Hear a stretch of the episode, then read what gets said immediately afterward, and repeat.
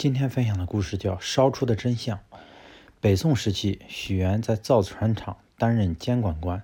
他审核旧账时发现，历次修造官船所登记的用丁数量都远远超出了预计。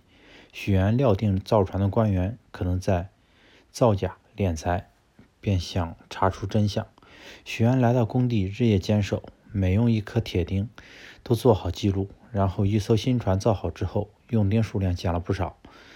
他找到造船官对峙，官员们狡辩说，每艘船的做工不同，铁钉的用量自然也不同。你这样治我们的罪，根本站不住脚。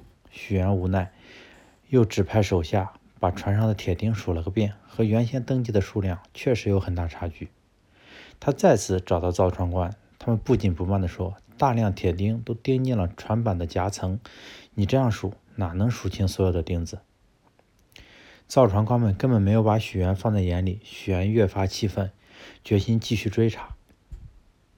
可到底怎样才能数清楚船上所有的铁钉呢？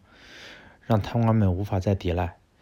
许元冥思苦想，总算想出了主意。他下令拖出一艘旧船，当众点火焚烧，烧完后再从灰烬里把铁钉一一检出，然后仔细清算，结果数量仅为登记数量的十分之一。造船官们只能认罪。面对大家赞赏的目光，徐元说：“要数清小丁，先烧掉大船，这并非什么锦囊妙计，它只是考验人的胆量和决心而已。在问题面前，决心往往比方法更重要。有了铁的决心，敢于破釜沉舟，问题就能迎刃而解，无从逃遁。”